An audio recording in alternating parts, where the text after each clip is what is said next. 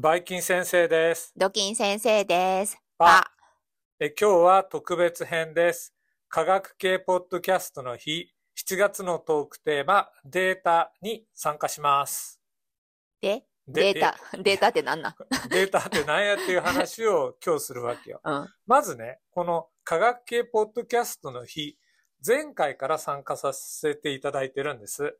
そう、6月に観察っていうテーマで話したの覚えてる？覚えてる。観察はふ普段からしてるからバッチシや。そうやね、顕微鏡観察するもんね。で、データも、データは腐るほどあんね。まあまあ、それは扱うもんね。うん。ちなみにね、今回は、えっとね、佐々木亮先生が、えホストなんですね。えっと、佐々木先生ってのは NASA とか理研とかで研究を歴任された方で、スーパーやなです。ごいね、宇宙スーパーや。やん。そう、関するポッドキャスト。なんか佐々木亮の宇宙話とか、隣のデータ分析屋さんっていう、ポッドキャストやっておられるんだって。すごくね？すごい。うん、びっくりした。すごいねちょ。ちょっと、私たちとだいぶそうそうそう。レラベルが違うんじゃん。そうそうで俺らちっちゃい世界じゃん。うん。で、こっち宇宙とかでっかい世界じゃん。うん。まあいいんだよね？でもどっちにしろデータって絶対関係するじゃん。うん。で、そもそもさ、データっていう言葉に我々がこう、まあ物心ついてから、こう接したっていうかな、触れたのっていつ頃だとか覚えてる？私ね、すごいデータ使うようになったんは、うんゲノムプロジェクト。なあ、え、卒研の時は？いや、卒業の時はまだペーペーやから、大したことしてへんね。うんただ、あの、マスやりだしたやん。あの、あマススペクトマルメトリーだよね。うん。あの、マスマスちゃんなな、やり始めてうんうんな、あの、4400遺伝はい子扱うようになってうん、これ、すげくないって私の中では思っとったうんなんか、あの、数字がたくさん埋め込まれた、あうん文字とかね、うんエクセルファイルがやってくる。そう。エクセルを、あそこでエクセルの使い方をだいぶマスターしたと思う。というか、う俺だったらもうちょっと前に、うんまあもう少しちっちゃいんだけど、ゲノムのし昔さ、サンガー法でデータ読むわけじゃない。うんうん。で、何キロベースじゃん。うん。たかだか。うん。でもデータはデータだよね。うんうんうん。そう。だからまあ自分がいわゆるこう、なんていうの、データっていうのを扱うようになったのは、本当はさ、もっと前から、例えば学部の実習とかでも一応データはデータなんだけど、まあそれはなんかあんまり自分のものになってなかったっていうか、卒検で要するに仕事、研究しだしてからデータってものがまあみ身近になったよね。まあね、あの、扱う量がね、増えたと思う、さらに。そうだよね。うんうん。でさ、データっていう言葉と近い用語で、よく結果とかリザルトっていうじゃん。うん。何が違うと思うえ、何が違うって、データを、その生のデータと、あ、を、なんていうか、プロセッシングしてうん、見せれるようにしたやつとか、うん。あと、報告するときは、結果とか、リザルトって言うんじゃない？データってもうな、まんまやん。うん。なローデータって言うやん、そのまんまの。例えば論文書くときにね、うん。まあタイトルがあって、サマリーとかさ、うん。イントロダクションがあって、まあマテメスあるじゃない、うん。で、次にデータって書かないよね。リザルト。ルトって書くよね。うんうんでもリザルトの中に、例えばデータはフィグなんぼに書いてあるとか、うんあるいはデータ not shown とかあるじゃん。だかうんうんら俺の考え方で言うと、データっていうのはリザルトを構成する要素の一個だと思はいはいはい。そうなんじゃう。ないかな。大体合ってるよね。合ってる合ってる。ううんん。で、あの、データって言うとイメージとしてやっぱ数字のもの、数字で示すものが多くない？やっぱこのサイエンスの世界って。いやー、いろいろじゃない、うんまあ、あのー取ってきたものによるんじゃないんかな？別に数字だけじゃなくって、まあ、フィギュアでもいいし、写真でもいいし、うん写真だってデータはデータやん。だから我々だったら顕微鏡写真っていうのはうんデータだよね。うん。だからそれを数値化することもできるけど、うんものによってはね。うん。だから必ずしも数字じゃないデータもあるんだけど、まあなんだろうね。やっぱり、うん、他どんなものがあるかな？数字、要するに調査した時に出てきた数値とか計測した数値、写真、データって他何があるかな？なんやろね。でも、数字になってるのはよく見るよね。確かにね。で、あとテーブルになってたり、うんグラフになってた。うんうんりしてるしね。なんかテーブルだろうがグラフだろうが、元は数字をその分かりやすいように表したもんじゃん。うんうん。だからまあ基本データっていうと、数字ベースに何か物語をする。うんまあ、サイエンスってそういうふうに組み立てられてるんじゃない？そうなんかな。うんだから論文書いたりね、うんするときにね。まあそういうデータかなとも我々にとってのデータっていう話をすると。で、例えばさ、学生さんの卒論とか見てるときも、これ結果見せてっていう、それともデータ見せてっていう？私ね、結果見てからうん生のデータ見してっていう。よく言うよね。うんあそのね、うんうんあの、スコアとか出てくるやん。うん怪しいやん。うん、ある。あや怪しいって言ったかね。怪しいって言った かもしれへんけど、やっぱしさ、確認しんといかんやん。生のうん結果を。うんで、あの、生のデータ見せてくれるって言って、かうん。あの、コロニーの数数えたやつとか、もうリアルな数字見してとか言って、で、うん。いつも何倍希釈したやつな、どの数字やったみたいなやつを一個一個確かめていって、で、最終的にテーブルにしたり、グラフにしたりしてもらうんよね。あなんかあんまりね、その話をするときに、うん。結果っていう言葉とデータっていう言葉は、あまり区別してないかもしれない、俺。ああ、そうかもね。このうん。結果は怪しい言ってもいいし、このデータは怪しくないって言ってもいいし、うん。信頼できるデータとうん。か信頼できる結果とかって言ってもいいけど、うん。あんまりそこは変えてないけど、でも英語で言うと、結果ってやっぱりリザルトだよね。うん。リザルツかな、うん。複数で言うとね。うん。なんかその辺違うんかね、ニュアンス。俺、ちょっとその英語圏の人とそういうんでガチで話したことないからわかんない。私もな、ニュアンスで聞いてるからさ、わからへんけど。ね。あれ論文だとさ、やっぱデータノットションはあるけど、うん。リザルツノットションって書かないよね。リザルトノットショーンは、今さ、データノットショーンもあかんやん。あ、まあ、全部サプリメントでさ、上げていかんといかんからさ、データノットショーンなくなってるから、あれなんやけど、一応昔の文献の場合とか見たって、うんうん。リザルトノットションはないわな。うん、だからあれはデータノットションうなんだよね。ん、うん。だからその辺の使い分けっていうのが、ちょっと科学的な論文書くときっていうのは本当はし意識して書けてないといけないっていうか、無意識にやってるのかな？いや、でも日本語自体がね、曖昧でしょ？曖昧だね。そう、そもそうんも日本語っていう言語が曖昧やからさ、そうそうそ。まあいいんじゃない？ううん。だからデータっていうのは、カタカナで書くじゃん。うん。結果って書いてもいいのかもしれない、うんデータって。うん数値？数値なんていうのがデータまあ。データはデータでいいんじゃない、ただ他にスコアとか、まあいろいろあるじゃないですか。うん似たような言葉ね。でもデータ。わかるようでわからないニュアンスの言葉だよな、うんデータっていうと。そうね。だから何の話をすればいいかがね、そうそうそうそう。ようわからへんよね。うんいいんか、これで。うんなんかまず意味はうさ、ん。そのぐらいで、うん。で、我々にとってのデータっていうとっていうんで考えてね、うん研究とか教育におけるね。うんうんだからさっきもちょっと卒検の話があったけど、卒検生の、まあ卒論今ちょうど書いてくれてる時だよな。うんデータ見せてもらってうん話するわけじゃん。うん。で、彼らがちょっと見てくださいって来るわけじゃない。うんだから、どれ？っていうので どれ見てほしいのとかってわけじゃん。察してくれはないよなっていう。私さ、うんあの、覚えてないじゃん。そうそう、たあの、くさんいるから、ね。たくさん子供たち、学生さんがいるからうん覚えてなくって、で、どの子がどの実験してたか、confuse しちゃうよね。あるある。ほんで、まあ最初からちょっと説明してくれるとか、前の result とかもう全然記憶にないわけやん。うんでも、まあ言われたら、ああ、このデータやったらこうなってるんやんな、とかって、すぐに思い出したりとか、まあ改めてディスカッション始めても、どうせ同じ答えにたるたどり着くよね、前の。忘れててもね。忘れててもね、結局、うん。あの、ロジックは変わらへんし、そうそう。で、サイエンスは、やっぱし求めてるところがうん。一緒やからさ、突き止めていくところが一緒やからさ、うん。なんか大切なのはね、あの、データの見方っていうかな、を、あの、教えなきゃいけないわけじゃん。そう。そこね、すごい難しいと思うんよ。で、あの、サイエンスが分かっている人うん。はいいんやけど、子供たちってさ、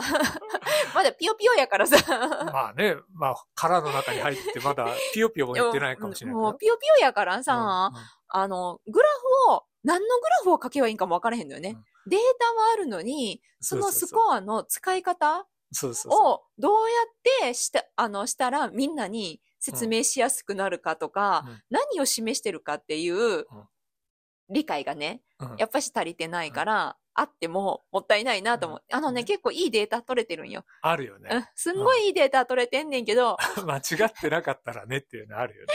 意味がわからん。そうそうなんかまずは、それが、なぜそういうことが起こるかっていうと、うんそもそもってよく言うじゃん。うん。研究の意義とか、あその個々の実験の狙いが分かってない。うんただ、操作を教えれば、うん例えば顕微鏡もこうしたら写真が撮れるとか、そこはまあ割と簡単なわけじゃない。うんうん我々の世界はね。うん。ただ、もしかするともっと細かい作業をしている研究の場合はデータを取ることさえ大変なわけじゃん。うん。あの、実験のさ、条件決めるだけうんで大変で、そこでもう卒検終わっちゃう。うん。例えばあるじゃない組み替え体作るうん段階で 終わっちゃって、データなんてないよっていう卒検も考えられるじゃうない。んうん。いや、そこはもう早々にテーマ替えやろ。え、でもそういうわけにもいかないからね。もうあー2年とかさ、薬いや、だっ学だったらてや、かわいそうやん。ある。でそれ、はある。発表できひんかったら困るからさ、うん。ある程度さ、可能性があるやつと組み立て、組み合わせて、まあ、並行してな、実験してもらったりとかしてもらってるけどな。まあね、そこは本来プロの研究者だったら自分で選ぶじゃない、うんこういう方向性で、まあ、組み替え体作るとかうん作らないとか。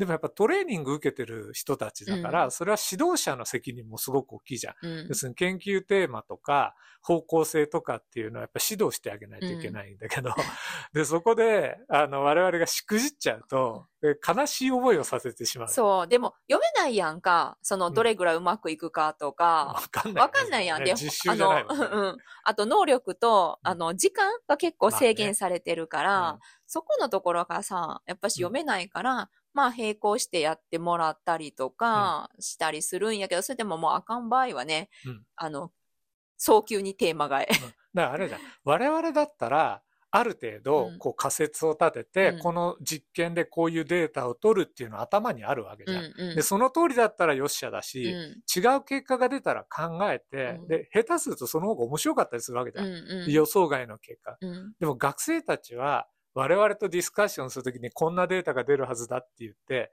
出なかったときに、もうスルーして持ってくる子と、そこで止まっちゃう子がいるわけじゃん。うんうん。で、そのあたりかな、いわゆる我々が考えるっていうか感じる、この子センスあるよねとか、あー。あるでしょ。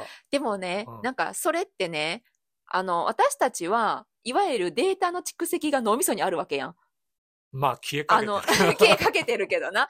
消えかけてるけど、うんその研究に対して、まあ、バックグラウンドもあるし、うんうんあの、出てきた結果を、まあ、どう見るかっていう、まあ、経験と知識があるわけやん。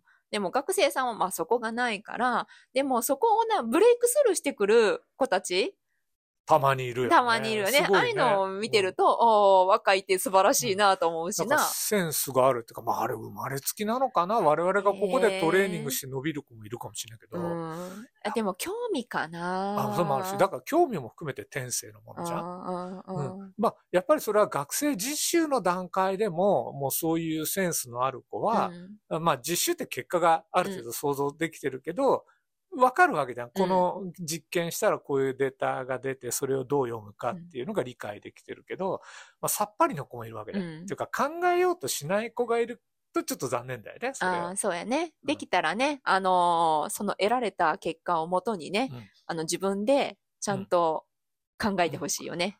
まあ、言い方な、データって表現するかどうかわかんないけど、まあ、あの、我々だったら薬剤師さん養成してるじゃん、そのデータっていうか情報だよね、うん。患者さんの情報とか、お薬の情報とか、まあ、カルテの情報とか、まあ、情報というかデータっていうかの言い違い、言い換え方だけで、それを適切に処理する。で、利用するっていうことのトレーニングをさ、うん。例えば卒検通じてやってるつもりなんだけどね、こっちは。まあ、あの、でも卒業してからな、うんむっちゃ成長していく子たちもいるから、うんまあ、私たちが、あの、一応種をまいといて、まあ、その後な、あの、芽が出て、膨らんで、花が花が咲いて咲くかどうかは 本人次第ということで。まあね。うん。だからそう、データっていうと、教育の面で言うと、やっぱりそういう使い方、我々データの見見方っていうかな。で、自分たちの研究においてっていうデータもあるわけじゃない。だこれは、なんていうのかな、あの、膨大なものを、写真として溜め込んでるよね、我々主にね、まあ、写真もな、そうなんやけど、写真だけじゃないんよね。うんまあ、他にもいろいろあるから。まあもちろんあるけどうんで、それをデータをうまく、まあ、まとめて、データって部品みたいなわけじゃん。うんそのブロックの一個一個の部品。それをどう組み立てるかで全体のその論文っていうかな、うん。ストーリーができていくじゃない、うん。でこれもなかなか大変な作業だし、まあ、楽しいっちゃ楽しいんだけど、またさ、その自分たちが持ってるデータ、こうカードと、うん。他の人がうん。持ってる論文とかのデータがあるわけじゃない？それをすり合わせていく作業って今すごい大変だな。あ、今やってるもんね。ね膨大なやつね。そう。だから、昔と比べて、情報量が半端じゃないと思うね。うんその関連研究。そうそうそう。だから、早いよね。あの、早いしサイエンスのところでも、うん。新たに分かっていくことの、うんこのスピードが速くなったのと、うんまあテクノロジーがさ、うんうんまあ進んでるっていうのもあるんやろうけど、まあ、大変な世の中になってきたな。だから例えばね、まあ我々は我々の世界だけで、ちっちゃい世界でも、それでも進んでいってるし、関連するところで言うとさ、例えば腸内細菌層とかすごい気になるわけじゃん。うんうんあそこ、ほとんどの奴らが画法菌じゃんうん我々が扱ってる。で、そこのメインのデータって言うとやっぱゲノムデータなんだろうな。そうやんな。ずっとさ、ゲノム解析してさ、うんなんか、培養できない細菌もさ、うんゲノムからわかるわけやん。ねおるかどうかを。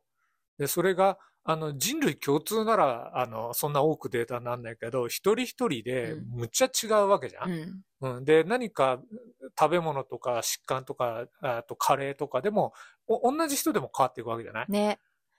とんでもないデータ量だね、これ。シーケンスデーうんタっていうか。さ、あれもね、処理してる人ね、すごいと思インフォマう。ティックスの人たち、インフォマティックスの人たち。な。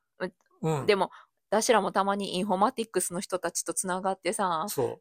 ちょっとおやっお助け、てお助けって思うよね。思う。うんもしこれを聞いてる人、いらっしゃいましたらあの、過去にお付き合いね、いただいてたね、あの、データ扱う先生方ね、うんまた助けてって思うようね。んうん。でも多分ね、ほんまは協力し合った方がうんいい結果をねね。あのー出せると思うんやけどね。うん。私たちとしたら、やっぱり、どう言ってもやっぱ写真こだわってるから、顕微鏡写真に。うん。あれをなんかね、データ、うん。でも実際やってんじゃん自分たちで手作業でさ、うんあの、数値化してるのうを、ん。何かもっとスマートにうん。アプリとかさ、うん。そういうのを作ってやってくんないかなと思わない？まあ、で、出てるんじゃないの？だってさ、今さ、ああ。の、写真からでもさ、これ誰やとか言ってさ、一瞬で判定するんやろ？ー、うん目とかさそうそう。鼻とかの位置とかからさ、絶対できるって。うん。だから何かね、そういううん。アルゴリズムっていうの？は、うん。アプリケーションっていうのを組める人、そう、プログラミングな？プログラミングできる人な？うん。そのうち出てくるんじゃない？若い子たちの中から。かどっかでリクルートしてくるとかさ、うんあ、ツイッターとかさ、うんで、広告飛ばしてうん募集するしかないよね。うんだから、そう、データっていうのが、我々の、あのーもう考える範囲を超えて、いつか広がっちゃって、で、手に負えなくなってるところはあるよね。確かにね。うんでもまあ、それ言ってもしょうがないからさ、できる範囲で、まあ、使える範囲のデータを使って論文書くしかないじゃない。うんで、今ここっていう感じだよね。うん常にね。うんまあ、データか。いや、データ大切で、データで飯食ってるわな。そうやな。うんうんだからデータはいっぱいあっても、まあ、それを飯の種に加工する努力っていう。うんあと、利用できるかどうかやなな。こっちの問題やな。うん。だから、り見えてるものは事実じゃん。うん顕微鏡下で。うんでもそれを、そこからどういうじ事実、真実をこう、抜き、抜き取るっていうか見つけ出していくかっていうのは大変だよね。うんうんで、いいこと思って、あ、これすごい写真だと思ったらどっかで出てたりね、うわぁ、びっくりみたいなね。よくあるあるだよね。あるあるデータあるある。あるある論文あるあるの世界だね。でこれ、我々はさ、こういうちっちゃい世界でデータについて今みたいな語りだけど、分野とか興味の違う先生だったら、ね、全然違うデータっていう捉え方というかお話ができるんだろうね。うんそうやろね。うん。こう文系の人ってデータってあるのかな？あるんちゃう？え、でも経済の人とかはもうずっとデータ見てんじゃない？株価とか。だから経済学って文系なのあれ？あれ、あれは私の中で数学やと思うんやけど、わからへんけどな。例えばさ、古典とかあるじゃん。うん。ああいうのってデータってあるのかな？えーでもさ古典におけるデータ。なんかね、前、フランスで出会った人でね、うん。あの、アフリカの経済をやってる先生やって、うん。で、あの、アフリカってさ、全然文献があんまりあ、まあね、文字あのの文化があんいや、まなかった。文字は文字であるんやけど、その保存されてないんやって。あーそのはいフランスとかスペインとかがこう攻めていくわけやん、うんイギリスとかが。で、うん全部な資料を持ってきてて、で、フランスの図書館とか大学にずっと保存されてんねんて。まあ、ある意味、持ってかれちゃったわけだよね。持ってかれたんか、持ってきて、いや まあ、言いや方だよ、でも、まあ植民地やったからさ。言い方でしょ。返してくれってでも返すか、わかその、やっぱし、古い文献、ん。だから、十何世紀とかのやつを読んで、翻訳して、うん。で、出版すんの。うんうん。でもあれもでもデータでしょ？まあ、ある意味そうね、デー資料うん。資料を例えばデジタルデータにするとかっていうね。うん、そうね。なんかそういう文学とか古典とかの世界も、まあ、今風な、う。うんん、あの、ものの見方はするわな。うんあ、それは、で、解読もさ、うん。暗号解読みたいなロゼッタストーンって、あ、聞いたことあるロゼッタストーンな。うん。うんあれだってある意味その、あれ何かの法則に従って、あの、三つ、三つの言葉がえ同時に並んでたよな。まずあの、エジプトの言葉が分かんなかったんだよエジプトの、あの、象形文字うんと、ヒエログリフだっけ、うんうん。うん。それと、もう一個、あヘブライ語とギリシャ語かな？ローマ語かな？どっちかがなんかだ三つやんな。う三つあったから、あれを持って解読できた。解読できたんやろ？だからもともとエジプトの文字がいっぱい書いてあったのが分かんなかったでしょ、うんで、あれがロゼッタストーンが出たから、あ、これで解けるわ。うんねまあ、あれもある意味、まあ、まあ、本当にサイエンスいや文字も結局データやもんな。ね。うんそうね。まあ、突き詰めて言えばね、まあ、うんビジュアル化されうんた符号でね、うんそこに何か意味を、ただ、うんあんまり国語得意でなかったりする。なんじゃこりゃ、みたいな。うん。うんそう、それはまあね、うんあの、好き嫌いもあるしね。だから我々が物を見る見方と、まあ、文学やってる人の文章表現とか物の見方って、それはもう同じじゃないわけじゃない。うんうんだから文学の中にはその想像力とか空想の力っているじゃん。で、我々って科学の論文ってあんま空想しちゃいけない話じゃん。それは正確じゃない、まあね客観的にねそう、客観うん性ってすごいあと誰が見てもうん同じ結論にたどり着かんといかんやう。だから、ここ大切で、データの見せ方も、曖昧なデータの見せ方ってあんま良くないわけだ。うんあの、そのデータを見たら誰もが同じようなことを、まあ、あるルールに従ってだよね。その分野ごとのルールに従ってあることを、まあ、あの、思うっていうか、あ出ないといけないわけじゃない？こう、うん、感じるっていうかね。で、そういうのをさ、論文の審査してるときに、あの、読み手になったときに、えこれ何ってあるじゃん。これ自分のことはわかんないけど、うん人のあらは探すよね。まああれ、だってレビューしてる時って荒探しじゃん、いわゆる。そうそうそう。まあ、それは親切心もあるじゃん。うん間違いがあったら悪いからっていううのね。ん。で、データ見てるときに、例えば、ここに書いてる A っていう金株、全然 A のこと言ってなくって、本文では B って書いてありますけどとかさ、そういう初歩的な間違いから、例えばグラフの軸のメモリがずれてるとか、あるよね、そういうのね。うんうん。で、そういうのって、まあやっぱり人間だからエラーがどうしても起こっちゃうよね。データ加工時にね。私がこの間さ、レビューしてた論文なんかさ、うんあのテーブル2をうんちょっとさ、色つけて変えて書いたのがテーブル3になっててさ。で、同じやつで、ちょっと株の、菌株の名前足してやったのがテーブル4になってて、うんこれ同じ result やねんけどなとか言って思って、で、テーブル2と4全部 combine してくださいって言ったの。同じデータやったから、そもそもがな。そしたら、帰ってこなくなっちゃった。あら。あら。あそれはエディターのとこでうん困っちゃったかもしれない。ん審査がね。うんあ。の、まあ reject っていわゆるいや reject にはしてないんやで。いやいや、エデリバィターの判断でさ。ああ、 revise 、一応ね、 revise で言うとこれとこれ、うんこだから同じデータを、うんまあ、あの、表現変えてるだけやから、うん combine して、あのテーブル1個にしてくださいうんの方、その方が分かりやすいしね。そう。うんだから我々さ、やっぱ論文書き慣れてる人の、うんその論文の書き方、データの見せ方ってもう見たらわかるじゃ。うんん。で、慣れてない人の、まあ、あの、見ると、うんあれこれ、どういうコンセプトでこの論文書いてるのかなっていうのをさ、うん。こっちがこう、うーんってなることあるよね。うん。だからそういう一環でしょ、うん。その見せ方なんかそう、見せ方ね。だから見せ方って大切なんよね。ね。データは取ってきても、まあ、うちの学生さんたちにも言うけど、うんやっぱし見せ方うんで、プレ、とプレゼンの仕方でさ、うんもう印象全然違うわけやん。ねうん。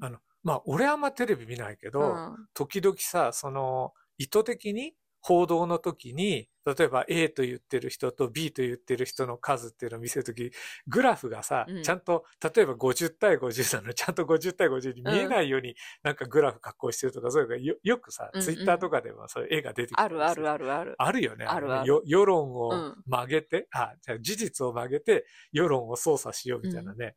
あれはね、我々科学者としてあんなこと絶対やっちゃいけないわけじゃない。うん。でも、まあ、おるけどね、やってる人ね。あるある。ああ科学の世界でもうん、か、あるある見。せ方、うんうん。だからそれが意図的にやったらもうそれはル、あの、この世界ではね、うんあの、生きていけないけど、意図せずに、まあうんミスがあった場合はね、やっぱりえ自分も直さなきゃいけないし、論文審査の時点でもさ、うんそのミミスがあるわけね。やっぱ見つけるよね。うん。まあそんなデータですかね。だからうん我々、ま、毎日か、うん。データって。ご飯と一緒、空気と一緒、水と一緒これ。まあ、あの、結果、実験してるからね、うんデータはね、どんどんあるから、うん。まあでも処理しきれないぐらいになってきてるからね。ね。まあね。うん。だからその現役中データっていうことから、うんあの、逃げることはできないし、まあ、貯めたものは、あの、貯めと、うん、あの、出さなきゃいけないよ、これ。うんうん便秘状態じゃいけないよこれね。論文にしていかんとな。そうそう。うん。っていうことで、今年もこれから雑用を済ませて論文出さなきゃいけうないね。ん。頑張ります。ね、書いてる途中のもいくつかあるもんね。頑張ります。ということで、ここら辺でもういいかな。だいぶ話したね。最初は何話そうって言ったのうに。ん。では、皆さん、ここまで本当に聞いてくれてありがとうございました。バイバイキーン。パ。揃ってないよな。いや、もういいかなと思って。が合ってないよな。はーい。